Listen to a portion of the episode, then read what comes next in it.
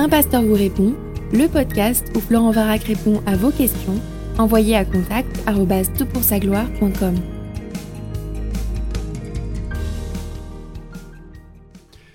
La question est posée. Bonjour Florent Varac et merci pour votre travail, soyez béni. Je voudrais savoir si nous pouvons savoir exactement le jour de la naissance de Jésus. Merci d'avance. Fin de la question. Écoute, merci pour ta question que j'ai réservée pour euh, ce podcast qui sort évidemment le bonjour le 25 décembre 2020 où je vais aborder la question de la date de naissance de Jésus-Christ.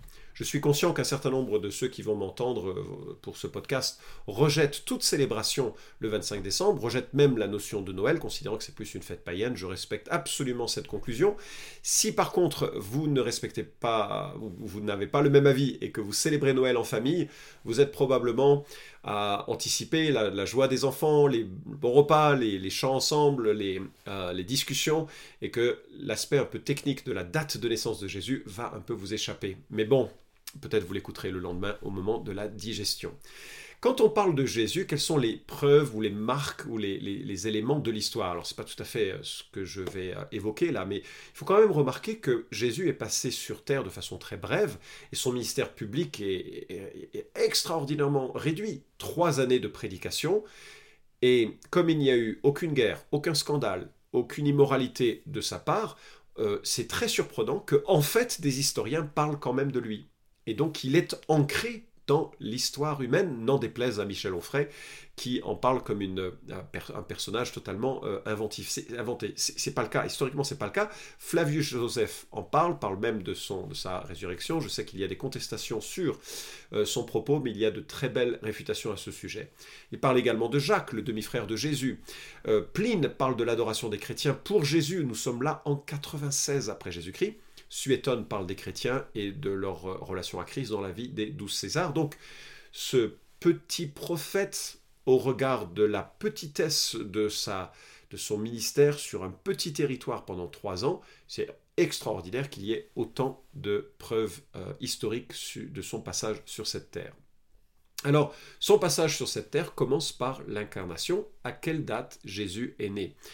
Euh, les indices historiques existent, mais dans les évangiles, dans les évangiles en tout cas, mais ils sont plus de l'ordre de la période. Il y a une période où on, sait que Jésus est, né, mais il n'y a pas un mois, un jour, une heure qui est donné. C'est pas trop le souci et le propos des évangiles. Euh, alors, comment est-ce qu'on peut se représenter cela? Alors, il y a des infos qui militent contre la date du 25 décembre. Et c'est généralement ce que l'on entend dans la plupart des églises. Jésus n'est probablement pas né le 25 décembre, ce sera la première partie de mon podcast. D'autres informations militent en faveur de la date du 25 décembre, ce sera la seconde partie de mon podcast.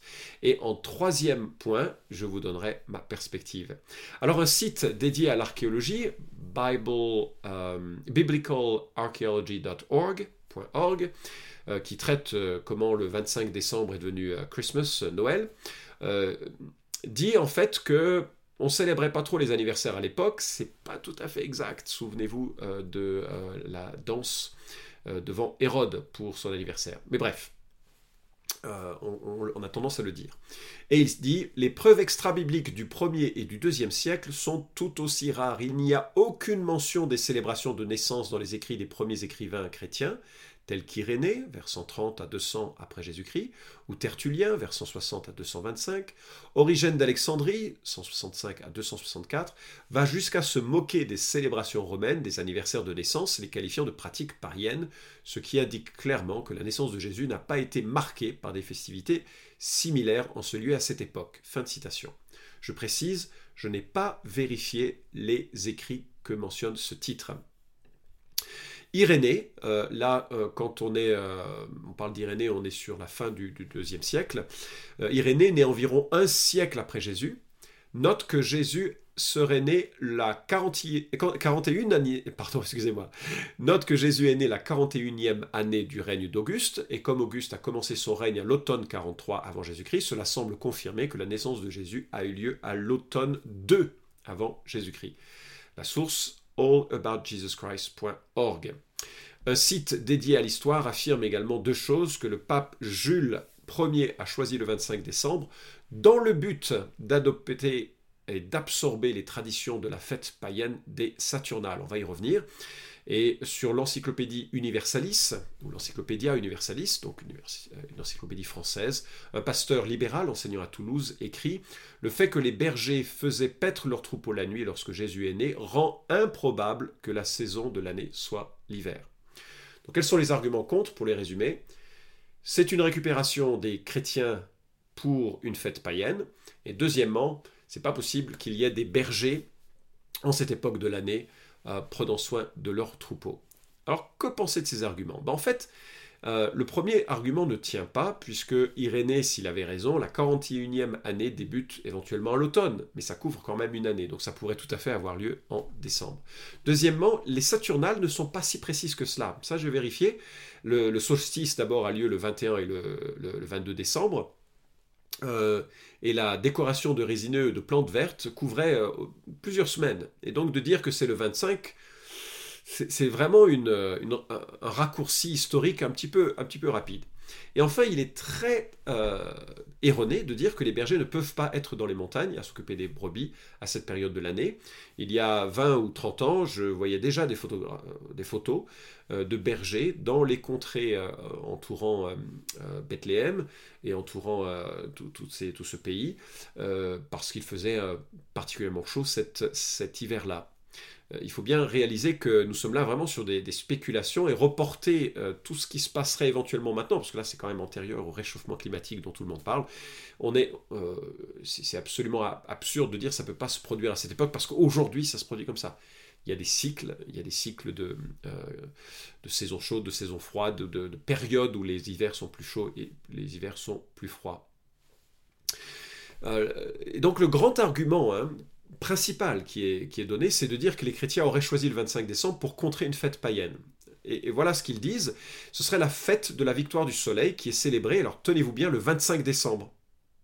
Et tout le monde dit, donc c'est une évidence, le christianisme emprunte une date païenne et la christianise en disant c'est l'avènement du soleil, le soleil c'est Jésus parce qu'il est la lumière, et donc on va christianiser cette fête païenne. Alors j'ai regardé un petit peu ça, et euh, c'est quand même un anachronisme un peu réducteur, parce que l'empereur qui a donné cette, cette fête euh, de, la victoire du soleil, c'est l'empereur Aurélien, mais il a donné cette fête, tenez-vous bien, entre 270 et 275 après Jésus-Christ. C'est donc trois siècles après la naissance de Jésus que cette fête est officiellement lancée. Alors moi je vous propose une autre hypothèse après tout, pourquoi pas, puisque c'est postérieur euh, aux, éléments que vous allez bientôt voir. L'hypothèse, c'est que l'empereur Aurélien voulait faire la guerre aux chrétiens, mais comme la persécution n'avait pas réussi véritablement à mater l'expansion du christianisme, il a décidé de mettre en avant un culte d'un dieu, euh, euh, d'un dieu principal, et qu'il a choisi le 25 décembre parce que c'était la fête que les chrétiens utilisaient pour célébrer l'avènement de la lumière du monde. On peut être donc dans un anachronisme totalement inverse. J'ai dit on peut, je n'ai aucune preuve pour cela, simplement les dates ne collent pas. C'est pas la fête du soleil qui était célébrée et les chrétiens l'ont récupérée, c'est les chrétiens semblaient déjà euh, célébrer le 25 décembre et les païens l'auraient emprunté pour imposer euh, leur, leur proposer une, date à leur panthéon. Il y a d'autres éléments qui sont mis en, avant, mais c'est à peu près du même ordre, le culte de Mitra, etc. Je ne rentre pas là-dessus. Alors maintenant, en faveur de la date du 25 décembre, quels sont les arguments? Eh bien, Robert Cabier, donc c'est le pasteur euh, libéral de la fac protestante de Toulouse que j'ai cité dans l'Encyclopédie Universalis, il reconnaît que le 25 décembre était déjà célébré par l'Église en Occident au IIe siècle deuxième siècle, c'est quand même plus court que le troisième, quatrième, cinquième. On est, quand même plus proche des événements. Donc il observe qu'il y avait vraiment déjà une, une pratique, une tradition. Alors ça vaut absolument pas vérité, la tradition, on le sait très bien, mais c'est un indice. Euh, Angie Bosteller, qui signe un article sur le 25 décembre publié sur euh, Crosswalk, écrit Au IVe siècle, Jean Chrysostome a soutenu que le 25 décembre était la date correcte, et depuis ce jour jusqu'à aujourd'hui, l'Église en Orient ainsi qu'en Occident a observé le 25 décembre comme date officielle de la naissance du Christ. Jean Chrysostome, alors euh, bon, c'était euh, c'est quand même tard, c'est quelques siècles après, mais néanmoins, il soutient, et Il parle de ce qui lui est parvenu. C'est le 25 décembre. Alors pourquoi est-ce qu'il dit cela? Ben, Il a pensé que l'offrande de l'encens euh, que offre le père de Jean-Baptiste, vous vous souvenez, c'est en Luc chapitre 1, versets 8 à 11. Lorsque euh, l'ange va venir visiter euh, ce, prêtre, qui va douter de ce que l'ange lui apporte, eh bien ça aurait été lors de la fête de Yom Kippour. Et si c'est bien le cas, mais c'est une spéculation que l'on ne peut affirmer, mais si c'est bien le cas, il suffit de compter 15 mois et on arrive à la fin décembre. Donc pour lui, c'était une valeur de preuve et d'argument qu'effectivement Jésus était né fin euh, décembre.